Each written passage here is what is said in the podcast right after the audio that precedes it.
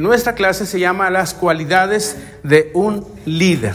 Y me gustaría que empezáramos en Hechos 20:28. Dice, entonces, cuídense a sí mismos y cuiden al pueblo de Dios.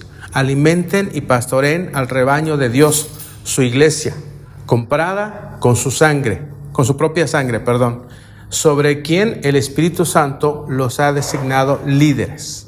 Dice que necesitamos cuidar de nosotros mismos y del pueblo de Dios. Yo les decía en una de las clases pasadas de cómo necesitamos tener un corazón correcto para el servicio de Dios. Y hablábamos del ejemplo de Pablo, cómo antes de ser Pablo, siendo Saulo, él creía que estaba bien delante de Dios. Y él estaba haciendo lo que él creía que era correcto delante de Dios. Sin embargo, en su idea, en su deseo de servir a Dios, él estaba dañando a otros y estaba persiguiendo a los cristianos, hasta que tiene un encuentro con Jesús y Cristo le cambia la mentalidad, y entonces es que su servicio empieza a ser efectivo. Entonces, ¿qué pasa? Que cuando nosotros no cuidamos de nosotros mismos, cuando no cuidamos nuestro corazón, difícilmente vamos a poder cuidar a los demás si no nos estamos cuidando a nosotros mismos. Por eso, una de las cualidades más importantes para que podamos dirigir y ayudar a otros, necesitamos siempre estar cuidando de nosotros mismos, porque precisamente lo que nosotros transmitamos a los demás es la forma en la que vamos a pasar esa misma enseñanza a nuestros hermanos. También es importante que aprendamos a alimentar, ¿verdad? Cuando tenemos una mentalidad de siervos, de líderes, entonces no nos vamos a preocupar solamente por nosotros mismos. Vamos a aprender a servir a los demás, vamos a alimentar a los demás y vamos a pastorear a los demás, porque es el propósito para el que Dios nos ha llamado. Después, si leemos Corintios, 1 Corintios 3, del 9 al 11, se las leo desde acá. Dice, pues ambos somos trabajadores de Dios, y ustedes son el campo del cultivo de Dios. Son el edificio de Dios. Por la gracia que Dios me dio, yo eché los cimientos como un experto en construcción. Ahora, otros edifican encima. Pero cualquiera que edifique sobre este fundamento tiene que tener mucho cuidado. Nuevamente, habla de tener un cuidado. Dice, pues nadie puede poner un fundamento distinto del que ya tenemos, que es Jesucristo. Primeramente, necesitamos entender que somos trabajadores de Dios, que no somos trabajadores de nadie más, y que no necesitamos servir a alguien más por encima de nuestro llamado, que es servir a Dios. Cuando nosotros ya pensamos en nosotros, en utilizar nuestro liderazgo para beneficiarnos nosotros, entonces nos estamos alejando del propósito. Como trabajadores de Dios en su reino, necesitamos entender eso, que somos trabajadores de Dios y que a Él es a quien tenemos que rendirle cuentas. Entonces, ¿qué pasaba en el contexto de esta escritura? Es que muchos empezaron a decir, yo soy de Apolos, yo soy de Pablo, yo soy de Prenganito, de Merenganito, y entonces empezaron a crear sus partidismos. Y Pablo dice, no es Pablo, no es Apolos, porque nosotros solo somos siervos inútiles, ¿verdad? Somos siervos que trabajamos por gratitud a Dios, pero la base principal es Jesucristo. Es a Él a quien tienen que tener en la mirada, a quien tienen que tener en mente. No es, aun cuando Pablo fuera increíble, aun cuando Apolos fuera increíble, porque ambos hombres eran dignos de respeto. O sea, si tú checas lo que Pablo habla acerca de Apolos, era un hombre servicial, era un hombre que se había convertido y que había empezado a servir al pueblo, y que Pablo recomienda a los hermanos que lo van a recibir, que lo traten bien. Y entonces podemos pensar que Apolos era un hombre que estaba sirviendo, pero de repente los discípulos empezaron a darles ese lugar, así como mi super líder, como mi super amigo, como esto y el otro, y yo soy de Pablo, pues yo soy de Apolo, y a ver de qué cuero salen más correas. Y entonces nos desvirtuamos. Cuando entendemos que somos trabajadores de Dios y que muchas veces nos va a tocar solamente poner las bases, y que otros van a venir y edificar después de esas bases que nosotros hemos puesto, nos podemos dar por bien servidos. Hicimos lo que nos tocaba, pero si pensamos que se van a hacer las cosas a nuestra manera, pues nos engañamos, porque no es a lo que Cristo nos llama. Después vemos en 2 de Timoteo 2, desde el versículo 2, esto es bastante interesante. Comenzamos leyendo en el versículo 2 y ahí podemos ver que nos llama a ser maestros. Solo el versículo 2 dice: me has oído enseñar verdades que han sido confirmadas por muchos testigos confiables. Ahora enseña estas verdades a otras personas dignas de confianza que están capacitadas para transmitirlas a otras. Entonces, significa que el propósito de mí como discípulo, si tengo una mentalidad solamente de ser un discípulo que viene y se congrega y no hace más, no va a suceder nada. Pero si entendemos que el llamado que Dios nos hace es que seamos líderes desde nuestra posición, en nuestro estilo de vida, en nuestra forma de caminar, en nuestra forma de amar, sabremos que necesitamos capacitarnos y que no quedarnos solamente con esa capacitación, sino que debemos enseñarla a otros. En el versículo 1, Timoteo empieza con esas palabras: mi querido hijo, porque consideraba a Timoteo como su hijo en la fe. Dice: sé fuerte por medio de la gracia que Dios te da en Cristo Jesús. Y después le dice: lo que has visto, lo que has escuchado de mí, tú enséñaselo a otros. ¿Y para qué? Dice, para que estén capacitadas y después se la transmitan a otros. Es decir, hemos venido hablando que esa es nuestra labor como discípulos: aprender, aplicarlo y después enseñar a mis hermanos o a quien se va añadiendo a la iglesia, con el propósito de que ellos también crezcan lo suficiente y tengan esa madurez espiritual suficiente como para enseñar a otros. Así el reino crece. Después en el versículo 3 dice: soporta el sufrimiento junto conmigo como un buen soldado de Cristo Jesús. Es decir, un discípulo debe tener esa capacidad de ser como un soldado. Hay otra escritura que dice que un soldado en servicio no deja su puesto. O sea, un soldado en servicio activo está siempre al pendiente y hace referencia y nos llama siempre a estar activos, a estar en constante trabajo. Como discípulos nosotros no podemos darnos esa oportunidad. Soy discípulo ahorita y en este momento ya no lo soy, tengo que dedicarme a otras cosas. Ser un discípulo, ser un líder, ser alguien que sirve a la iglesia es las 24 horas del día, los 365 días del año. Toda nuestra vida, ese es el llamado. No podemos por algunos momentos y ser discípulos y en otros momentos no. Soportar esos retos como un buen soldado. Y después en el versículo 4 dice: ningún soldado, lo que te decía, se enreda en los asuntos de la vida civil. ¿Qué es la vida civil? Aquellos que no son soldados, aquellos que no sirven en el ejército de Dios, llevan una vida civil, llevan una vida común y corriente. Nosotros no.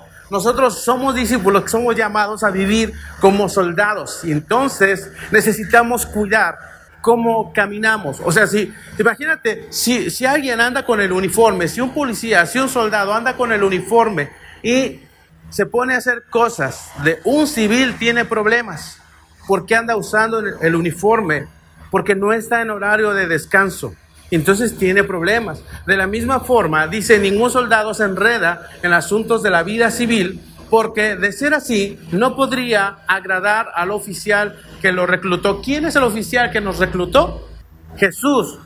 Jesús nos reclutó, nos llamó a ser parte de su ejército, parte de su familia, parte de su grupo selecto. Entonces, es a Él a quien nosotros necesitamos rendirle cuentas y mostrarle nuestro agrado. Después en el versículo 5 dice: asimismo, ningún atleta puede obtener el premio a menos de que siga las reglas. Como discípulos, Dios nos llama a que respetemos las reglas. ¿Cuáles son las reglas? ¿Cuál es el estándar que se nos llama a vivir? Las escrituras nos dicen: no robes, no peques, no hagas esto, no hagas aquello, no te enojes, perdona, ama. O sea, un sinfín de normas podemos encontrar a través de las escrituras. Y entonces, Jesús nos está llamando a través del apóstol Pablo a que seamos como esos atletas que se cuidan en su alimentación, que se cuidan en estarse ejercitando, en estarse preparando. ¿Para qué?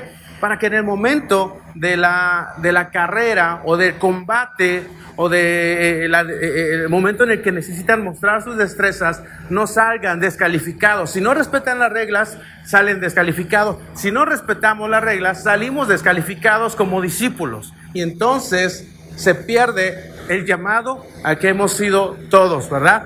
Y en el versículo 6 dice: y el agricultor que se esfuerza en su trabajo debería ser el primero en gozar del fruto de su labor. Trabajar como un buen agricultor es el llamado. Entender cuál es el propósito, cuál es el proceso, cómo sembrar, cómo cuidar, cómo procurar.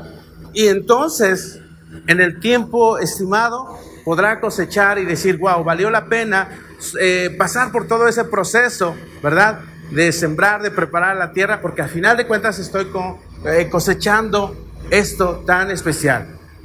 Y después seguimos leyendo, pero ahora en el versículo 15, esfuérzate para poder presentarte delante de Dios y recibir su aprobación.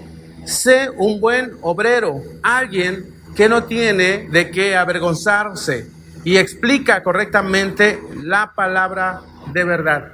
Es decir, nos llama a ser obreros y nos llama a que podamos andar en esa confianza para salir aprobados por Dios. Normalmente en nuestra naturaleza humana nosotros buscamos la aprobación del ser humano, que mi hermano, que mi amigo, que mi familia me trate bien, ¿verdad? Que no me cargue la pila. Y a veces podemos bajar el nivel de nuestro servicio, de nuestra entrega, de nuestro liderazgo en la iglesia. ¿Por qué? Porque estamos buscando más la aprobación del ser humano, que es igual de imperfecto que yo y que está a mi lado. Entonces, podré salir aprobado por mi hermano, por mi amigo, pero no por Dios. Y luego en el versículo 20 dice: en una casa de ricos, algunos utensilios son de oro y plata, y otros son de madera y barro. Los utensilios costosos se usan en ocasiones especiales, mientras que los baratos son para el uso diario. Hemos tenido tiempos de convivencia, ¿no?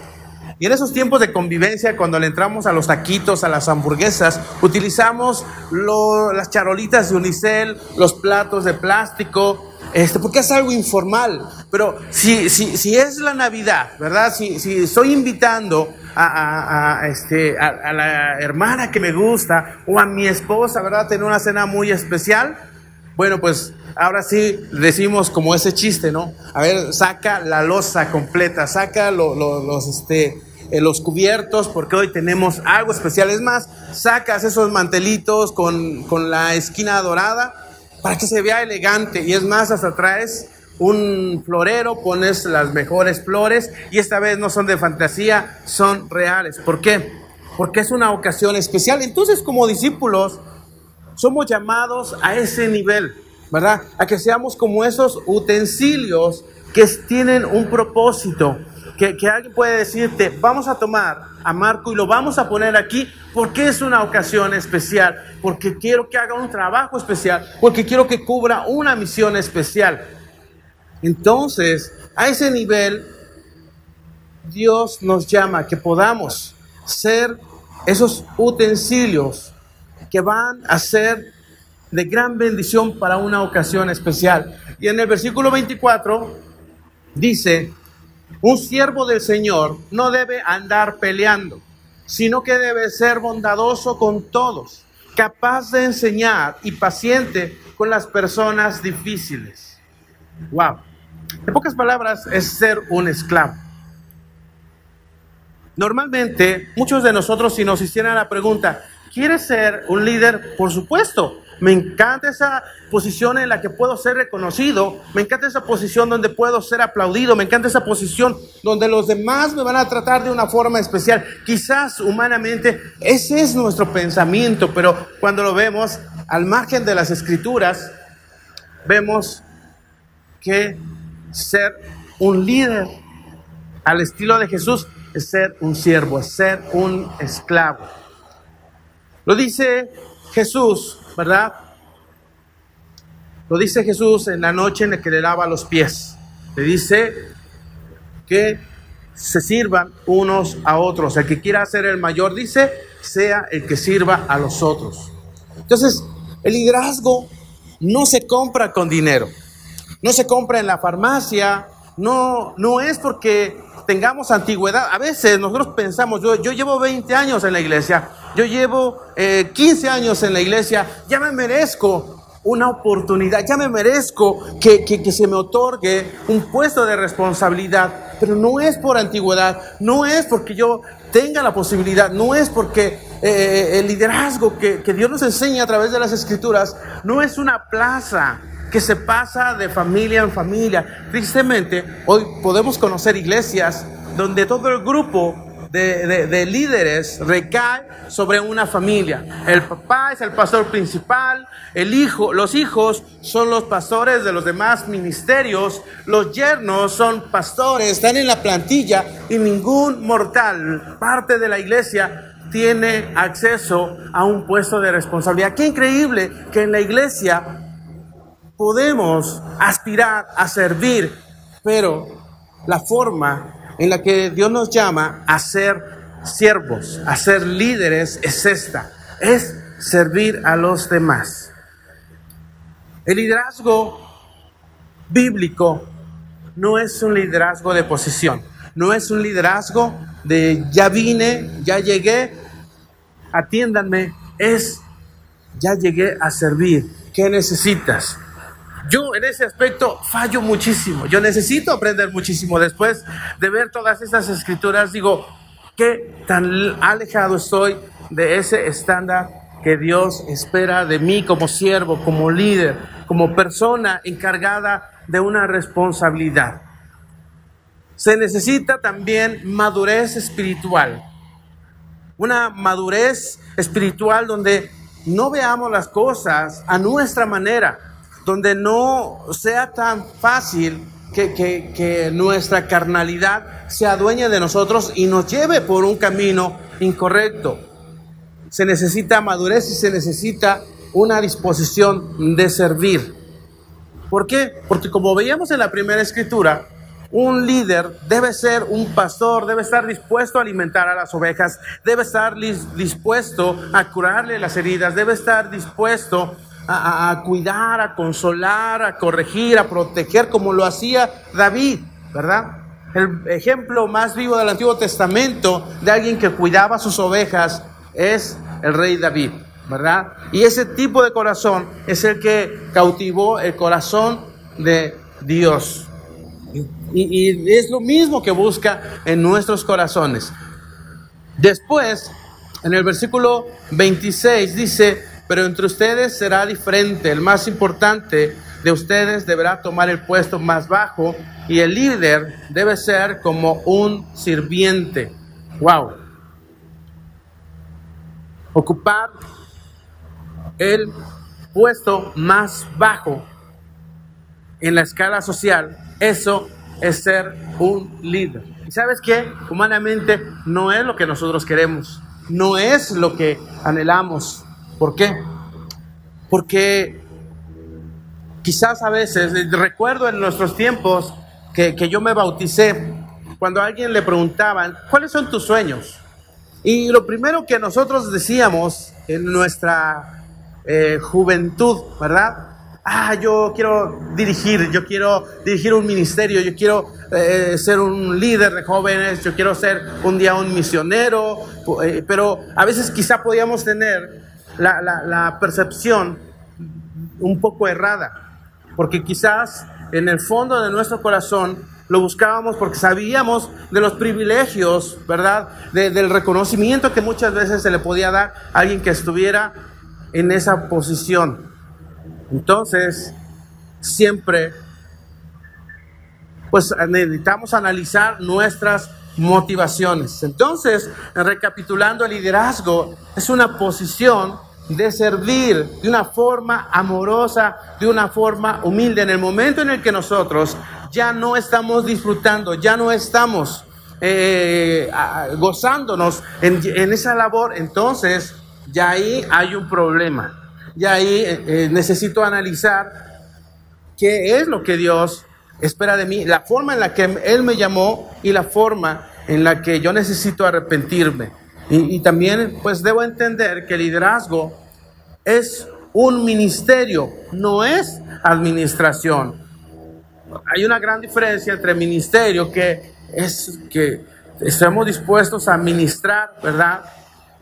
Y no administrar. Administrar es que puedo solamente ver números y acomodar y hacer aquí y allá y hacer ajustes, pero solamente eso. Y la forma en la que Dios nos llama es a que podamos hacerlo de una forma completa, de una forma como lo hacía Jesús. Entonces también eso nos lleva a entender que dirigir no es un llamado a que seamos reyes, ¿verdad? A que nos consideremos monarcas, a aquellos que deben gozarse del servicio de los demás, sino a ser esclavos, a ser hombres y mujeres humildes, que antes que nuestra propia comodidad debemos buscar servir al pueblo, ser devotos, tener esos sentimientos de humildad. Muchas veces uno como líder tenemos que aguantar vara, aun cuando muchas veces se nos juzgue, se nos trate mal, porque así somos en nuestra naturaleza. Y si al momento yo reacciono, si al momento yo me lo tomo de forma personal, ya no voy a tener la misma actitud para seguir amando. Y lo que la Biblia me llama es a que yo tenga sentimientos amorosos y que sea humilde y que ame y que tenga la capacidad de perdonar. Entonces seguimos en aquella historia, ¿verdad? De la que Jesús está con los discípulos en esa última cena, y dice que se levantó, se quitó el manto, ¿verdad?, que traía, y se ató una toalla y empezó a servirles a los discípulos. Jesús estaba consciente de que los discípulos necesitaban aprender esa lección, a servirse unos a otros. ¿Por qué? Porque aún en esos momentos estaba muy fresco que los discípulos como que se ponían a platicar, estaban cuchicheando. Oye, pues Jesús nos está diciendo que va a venir un momento muy difícil y que Él va a morir y que va a ser sacrificado. ¿Y qué va a pasar después de que Él se vaya? ¿Quién se quedará al frente? Y entonces, pues muchos dirán, seguramente voy a ser yo siempre he sido fiel, yo no me le he puesto al brinco a Jesús como ese Pedro que siempre mete la pata, yo creo que yo me voy a ganar esa posición, ¿no? Y así quizás cada uno en su propia visión pensaba las cosas, y Jesús no se puso a discutir con ellos, al contrario, les enseñó la forma en la que ellos obtendrían un reconocimiento que realmente valdría la pena. No el reconocimiento de los humanos, pero sí el reconocimiento de Dios, de llamarles siervos, de llamarles esos hombres que estaban dispuestos a seguir el mismo ejemplo que Él. Entonces, un líder, un pastor, debe tener piedad, debe ser piadoso, debe ser compasivo, debe tener talento, debe tener una preparación, debe buscar, si no la tiene, buscar las mejores habilidades y sobre todo ser íntegro.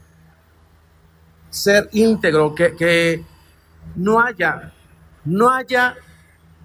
que vengan y le echen en cara. Porque podrá ser muy talentoso, pero si hay algo que no está bien en su vida, pues lo va a tirar. Y ese es el llamado para mí. Pero no solamente es para mí, es para cada uno de nosotros como discípulos. ¿Por qué? Porque Dios no nos llamó a ser miembros de una iglesia, nos llamó a ser esos hombres y esas mujeres que se levanten como líderes, que se levanten para servir a otros, para ayudar a otros. Queremos que nuestra iglesia pase la barrera de la cantidad que somos, pero eso implica que el día de mañana mi esposa y yo vamos a dirigir un grupo, que el día de mañana mi hermano y yo vamos a dirigir un grupo de solteros, que el día de mañana junto con mi familia nos vamos a hacer cargo de este otro ministerio. Entonces debemos tener capacidad, debemos prepararnos para ser líderes, para ser cimientos que sean inamovibles. ¿Por qué? Porque de esa forma Jesús construye su iglesia con hombres y mujeres que están maduros espiritualmente, que están fortalecidos, que entienden la visión que Él tiene para sus vidas, y que entonces esa iglesia se va a construir al estándar de Dios. Pero cuando ninguno de nosotros busca ser un líder, solamente vamos a administrar, y entonces estamos construyendo sobre la arena que cuando vengan los momentos difíciles, esto se va a ir al piso. Por eso Dios quiere capacitarnos, por eso Dios quiere construirnos a cada uno de nosotros. Podemos tener muchísimo talento, pero Dios quiere llevarnos a lo hondo de nuestro corazón y entender qué es lo que necesitamos. Y si seguimos leyendo, dice, ambos somos trabajadores de Dios y ustedes son el campo de cultivo. Esto es en la escritura que habíamos leído de Timoteo, ¿verdad? Cuando habla acerca de los que son de Apolos, de los que son de Pablo, él le sigue instruyendo y le dice, ambos, se refería a él y a Apolos, dice, ambos somos trabajadores de Dios y ustedes son el campo de cultivo de Dios, son el edificio de Dios. Por la gracia que Dios me dio, yo eché los cimientos como un experto en construcción, ahora otros edifican encima. Pero cualquiera que edifique sobre este fundamento tiene que tener mucho cuidado. ¿Por qué tenemos que ser cuidadosos? Bueno, porque un constructor sabio sigue los planes con precisión. Significa que si tú vas a construir una casa y viene el dueño, el que te contrató, y te dice, mira, estos son los planos, tiene que construirse la casa así, así, así. Y tu respuesta, ok, perfecto, haces el trato y tienes que, aunque tú digas tengo una buena idea, yo creo que le puede quedar una puerta aquí, no es lo que te pidió el dueño del terreno. Él dijo, quiero una casa con estas medidas y así se tiene que hacer porque yo te pago, porque yo te contraté, porque yo hice los planos, ¿verdad? Entonces cuando nosotros nos sentimos lo suficiente sabios y creemos que podemos construirlo a nuestra manera, entonces nos perdemos. Oseas 4:9 dice, y lo que hacen los sacerdotes, el pueblo también lo hace. Así que ahora castigaré tanto a los sacerdotes como el pueblo. Fíjate la responsabilidad que Dios a nosotros, los líderes, nos pone al tanto. Si tú como líder, si tú como pastor, si tú como responsable, no haces lo que es correcto, también el pueblo no va a hacer lo que es correcto. Y entonces yo tendré que castigarte a ti y al pueblo. Por eso, quienes estamos al frente y quienes queremos ser esos líderes dentro de la iglesia, necesitamos aprender a conocer los estándares que Dios quiere en nuestra construcción para que lo que nosotros construyamos sea en base a lo que Él nos ha dictado. Todo líder muchas veces tiene su propio modelo, tiene su propio método. Yo lo digo mucho, yo tengo mi propio método, pero con esto me quedo. Yo no puedo construir a mi propia manera, yo no puedo caminar a mi propio pensamiento. ¿Por qué? Porque entonces no solamente me pierdo yo, sino también nos perdemos como pueblo. Entonces, ¿dónde está el estándar que Dios nos llama? En las Escrituras. No en lo que yo diga, no en lo que diga mi amigo, que es muy profundo, que es muy espiritual, pero que al final de cuentas, si yo no estoy conectado a las Escrituras, si yo no estoy conectado con el mensaje principal, entonces, si es mi propio pensamiento, cuidado, porque entonces estoy siendo un líder construido bajo mis propios métodos y estoy llevando a mi iglesia a el hoyo. Pero también ser cuidadoso en lo que escucho. Cuando tenemos una responsabilidad, somos llamados a ser rápidos para escuchar la voz de Dios y lentos para hablar.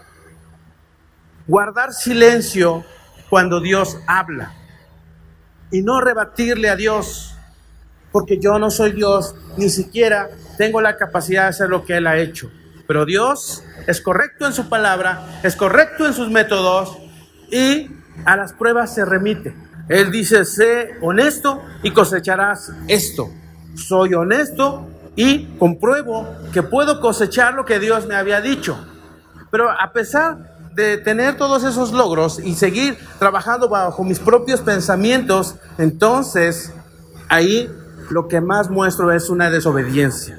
Por eso es importante que anhelemos, mis hermanos, buscar prepararnos cada día en la palabra de Dios. Podemos encontrar muchísimo conocimiento a nuestros alrededores, con la tecnología, con las redes sociales, con los pensamientos que podemos escuchar de nuestra propia familia, pero si no está en la Biblia, no tiene el peso que Dios ha puesto en su palabra. Por eso el propósito de lo que vamos a estar aprendiendo es fortalecer la iglesia desde las bases. Lo que vamos a ver en las siguientes clases es precisamente eso. Vamos a conocer la estructura, vamos a hacer una radiografía de la iglesia esencial de Dios a través de su palabra. Y eso nos va a ayudar muchísimo para fortalecer el lugar en el que estamos y poder ofrecer a la gente que no le conoce y que no tiene una conexión con Dios, una iglesia basada en la sana doctrina, una iglesia basada en la palabra de Dios, una iglesia donde cada uno de sus miembros entiende su propósito, entiende el llamado y toma responsabilidad. Amén. Eso es lo que quería compartirles, mis hermanos.